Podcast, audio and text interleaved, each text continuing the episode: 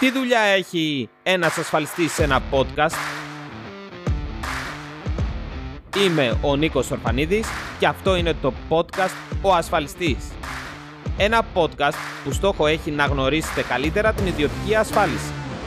Για να το πετύχω όμως αυτό, μοιράζομαι μαζί σας τις γνώσεις μου μέσα από ηχητικά άρθρα για διάφορους τομείς της ιδιωτικής ασφάλειας και τα ασφαλιστικά προγράμματα. Ενώ απαντάω και σε όλα όσα θα θέλατε να ρωτήσετε έναν ασφαλιστή όταν θα τον συναντούσετε από κοντά.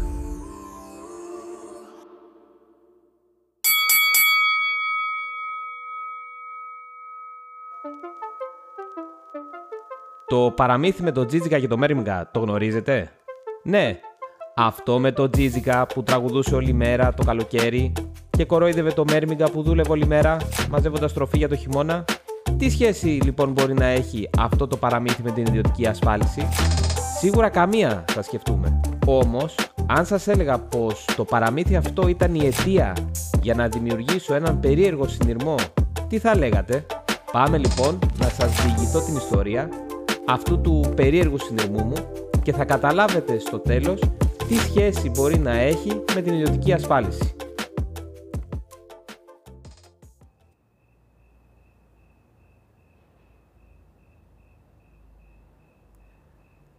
Ήταν ένα βράδυ Αυγούστου του 2021 και καθόμουν στο μπαλκόνι του σπιτιού μου, αγκαλιά με την 2 χρονών τότε κόρη μου, η οποία λίγο πριν κοιμηθεί μου ζήτησε να της διαβάσω ένα παραμύθι. Το παραμύθι ήταν ο Τζίτζικας και ο Μέρμηγκας. Φυσικά δεν της χάλασα χατήρι και ξεκίνησα να της το διαβάζω μέχρι που αποκοιμήθηκε. Αφού την πήρα και την άφησα στο κρεβάτι της να συνεχίσει τον ύπνο της, επέστρεψα και κάθισα στο μπαλκόνι μου. Πήρα το κινητό μου και άρχισα να διαβάζω τα νέα εκείνης της ημέρας. Η φωτιά στα βίλια είχε μονοπολίσει τις ειδήσεις. Θυμάμαι τη λύπη που είχα αισθανθεί για τις εκτάσεις του δάσους που είχαν καεί, καθώς και για τα σπίτια και τις επιχειρήσεις που είχαν καταστραφεί από τη φωτιά. Θυμάμαι να λέω στον εαυτό μου πως το καλοκαίρι αυτό είναι ένα από τα πιο καταστροφικά σε ό,τι είχε να κάνει με τις πυρκαγιές. Πόσοι άνθρωποι έμειναν χωρίς σπίτια, χωρίς αντικείμενο αλλά και χώρο εργασίας, αφού οι επιχειρήσεις τους είχαν καεί ολοσχερός ή είχαν πάθει μεγάλες ζημιές. Τότε έπεσε το μάτι μου στο παραμύθι της κόρης μου που το είχα αφήσει πάνω στο τραπέζι. Η σκέψη μου πάγωσε για μια στιγμή και μια έκρηξη από εικόνες εμφανίστηκαν μπροστά μου. Άρχισα να σκέφτομαι τις πυρκαγιές που είχαν ξεσπάσει στην Αττική τις τελευταίες ημέρες, καθώς και τα επακόλουθα που πιθανόν να είχαν το φθινόπωρο και το χειμώνα όταν θα ξεκινούσαν οι βροχές. Φυσικά σκεφτόμουν τις πλημμύρες που μπορεί να προέκυπταν. Και τότε αναρωτήθηκα ξανά. Άλλαξε άραγε ο τρόπος σκέψης σε όλους εμάς που μέναμε μακριά ή κοντά στις πυρκαγιές και δεν είχαμε πάθει καμία ζημιά?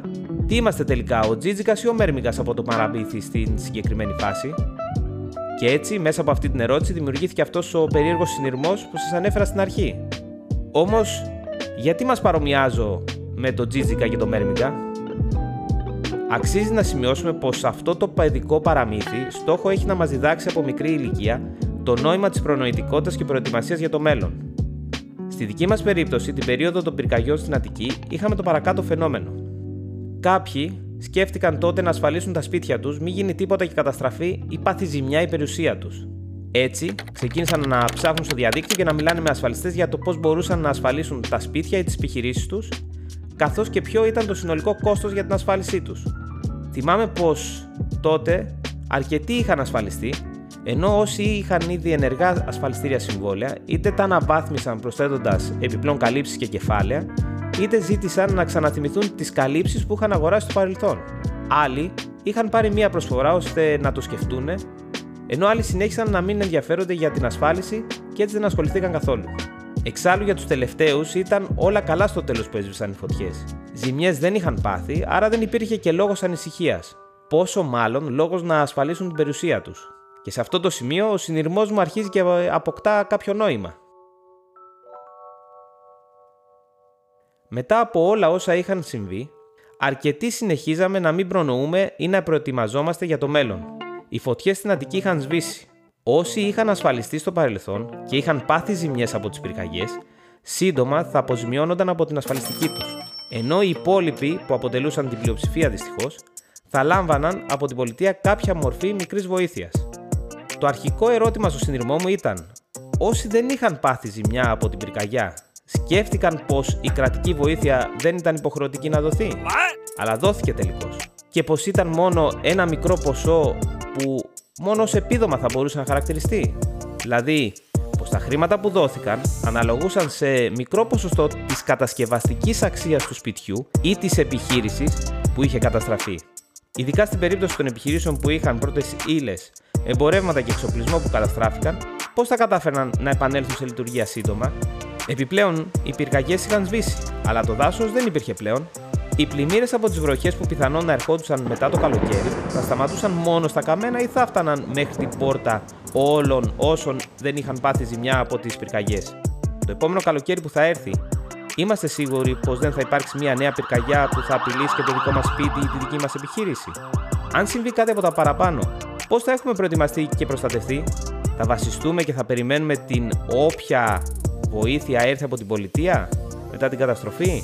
Θα συνεχίσουμε να έχουμε την ίδια σκέψη και άποψη που είχαμε πάντα, την σκέψη του Τζίτζικα δηλαδή, πως εφόσον δεν υπάρχει κάποιο πρόβλημα στο παρόν, δεν χρειάζεται να ανησυχούμε και να προετοιμαζόμαστε για το μέλλον.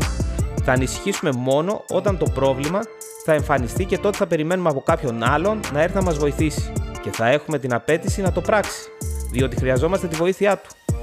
Όπως και στο παραμύθι, που ο Τζίτζικας όταν ήρθε ο χειμώνας και δεν είχε τροφή πουθενά, γιατί όλα είχαν καλυφθεί με χιόνι, ζήτησε από το Μέρμηγκα να του δώσει από τις δικές του προμήθειες φαγητού. Θεωρώ πως σήμερα μπορούμε να αλλάξουμε και τρόπο σκέψης αλλά και στάση ζωής, βρίσκοντας τρόπους με τους οποίους μπορούμε να εξασφαλίσουμε και να προστατεύσουμε τόσο την περιουσία μας όσο και τους αγαπημένους μας. Να εξασφαλίσουμε τόσο τη δικιά μας αξιοπρέπεια, όσο και αυτή των δικών μας ανθρώπων. Να εξασφαλίσουμε πως δεν θα πρέπει να ξεκινήσουμε ξανά από το μηδέν την επιχείρησή μας, πως δεν θα πρέπει να πάρουμε νέο δάνειο για να αγοράσουμε ένα νέο σπίτι ή για να το επισκευάσουμε, να εξασφαλίσουμε πως για λίγο καιρό μπορεί να χρειαστεί να μείνουμε σε άλλο σπίτι και να πληρώσουμε κάποιο ενοίκιο, όμως σύντομα θα είμαστε ξανά στο δικό μας σπίτι. Να υιοθετήσουμε συνεπώς τη σκέψη του Μέρμηγκα, που φροντίζει να εξασφαλίζει όλα όσα χρειάζεται ώστε να επιβιώσει στα δύσκολα του χειμώνα, όταν δεν θα υπάρχει διαθέσιμη τροφή εξαιτίας του κρύου και του χιονιού, κάνοντας βέβαια προετοιμασία όλο το καλοκαίρι, προνοώντας δηλαδή για το μέλλον.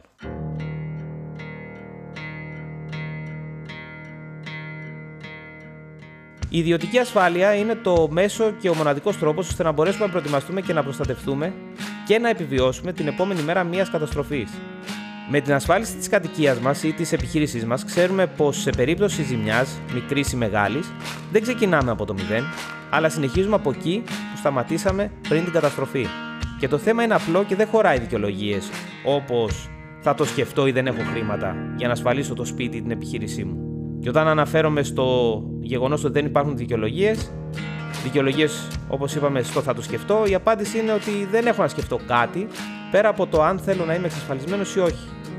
Αν θέλω να ξέρω πώς θα αντιμετωπίσω μια πιθανή καταστροφή ή να αφήσω τα πράγματα στην τύχη τους και βλέπουμε τότε τι κάνουμε. Ανάλογα με την απόφασή μας, θα πρέπει να είμαστε και έτοιμοι να δεχτούμε και τις ανάλογες συνέπειες. Σε ό,τι έχει να κάνει με το «δεν έχω χρήματα», η απάντηση είναι πως σίγουρα όλοι έχουμε αυξημένες υποχρεώσεις και κάθε σπίτι τα δικά του έξοδα. Γνωρίζουμε όμως πως μπορούμε να ασφαλίσουμε το σπίτι μας με ελάχιστο κόστος, όπως για παράδειγμα 35 ευρώ το χρόνο. Ναι, το χρόνο. Για τη βασική κάλυψη της πυρκαγιάς τουλάχιστον. Και με αυτό το ασφάλιστρο που φέρνω ως παράδειγμα, μπορούμε να εξασφαλίσουμε πως σε περίπτωση ολικής καταστροφής η ασφαλιστική θα μας αποζημιώσει με 76.000 ευρώ άμεσα για το κτίριο που καταστράφηκε ολοσχερός. Χρήματα απαραίτητα για να το ξαναφτιάξουμε. Το κόστος βέβαια στο παραπάνω παράδειγμα είναι ενδεικτικό και μπορεί να διαμορφωθεί ανάλογα με τις ανάγκες και το τι θέλουμε να καλύψουμε. Ο περίεργος συνειρμός μου που αποφάσισα να μοιραστώ μαζί σας για το αν και κατά πόσο έχουμε αλλάξει στάση και τρόπο σκέψης ό,τι αφορά την ασφάλισή μας είχε αφορμή τις πυρκαγιές στην Αττική. Το βασικό ερώτημα που παραμένει και σήμερα είναι αν μας αρέσει να σκεφτόμαστε σαν τον Τζίτζικα ή σαν τον Μέρμηγκα στη ζωή μας. Θα περιμένουμε όταν έρθει μια καταστροφή από κάποιον άλλον να μας βοηθήσει, όπως είναι εφικτό εκείνη τη στιγμή, ή θα πράξουμε προληπτικά? Θα προετοιμαστούμε ώστε σε μια καταστροφή, όπως αυτή των πυρκαγιών, να έχουμε ασφαλίσει την περιουσία μας.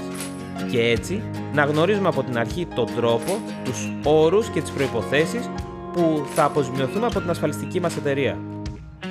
Ασφαλίζοντας την κατοικία μας ή την επιχείρησή μας για τα χρήματα που εμείς οι ίδιοι κρίνουμε πως χρειαζόμαστε ώστε να ξεκινήσουμε εκ νέου. Να σκεφτούμε σαν τον Μέρμηγκα δηλαδή και να προετοιμαστούμε για το μέλλον. Για να το πετύχουμε αυτό, θα πρέπει να εμπιστευτούμε και να κάνουμε σύμμαχό μας την ιδιωτική ασφάλιση. Μία κατηγορία ασφάλισης με πολύ χαμηλό κόστος και δεκάδες καλύψεις που στόχο έχουν να μας βοηθήσουν να σταθούμε στα πόδια μας άμεσα σε περίπτωση μιας καταστροφής. Μία ασφάλεια που πλέον δεν υπάρχουν δικαιολογίες ώστε να μην την έχουμε.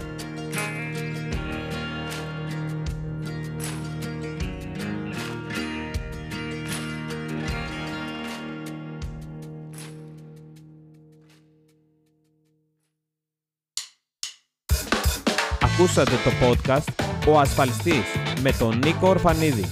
Μπορείτε να ακούσετε τα επεισόδια στο Spotify, καθώς επίσης μπορείτε να διαβάσετε όλα τα άρθρα στο orfanidisnikolaos.com.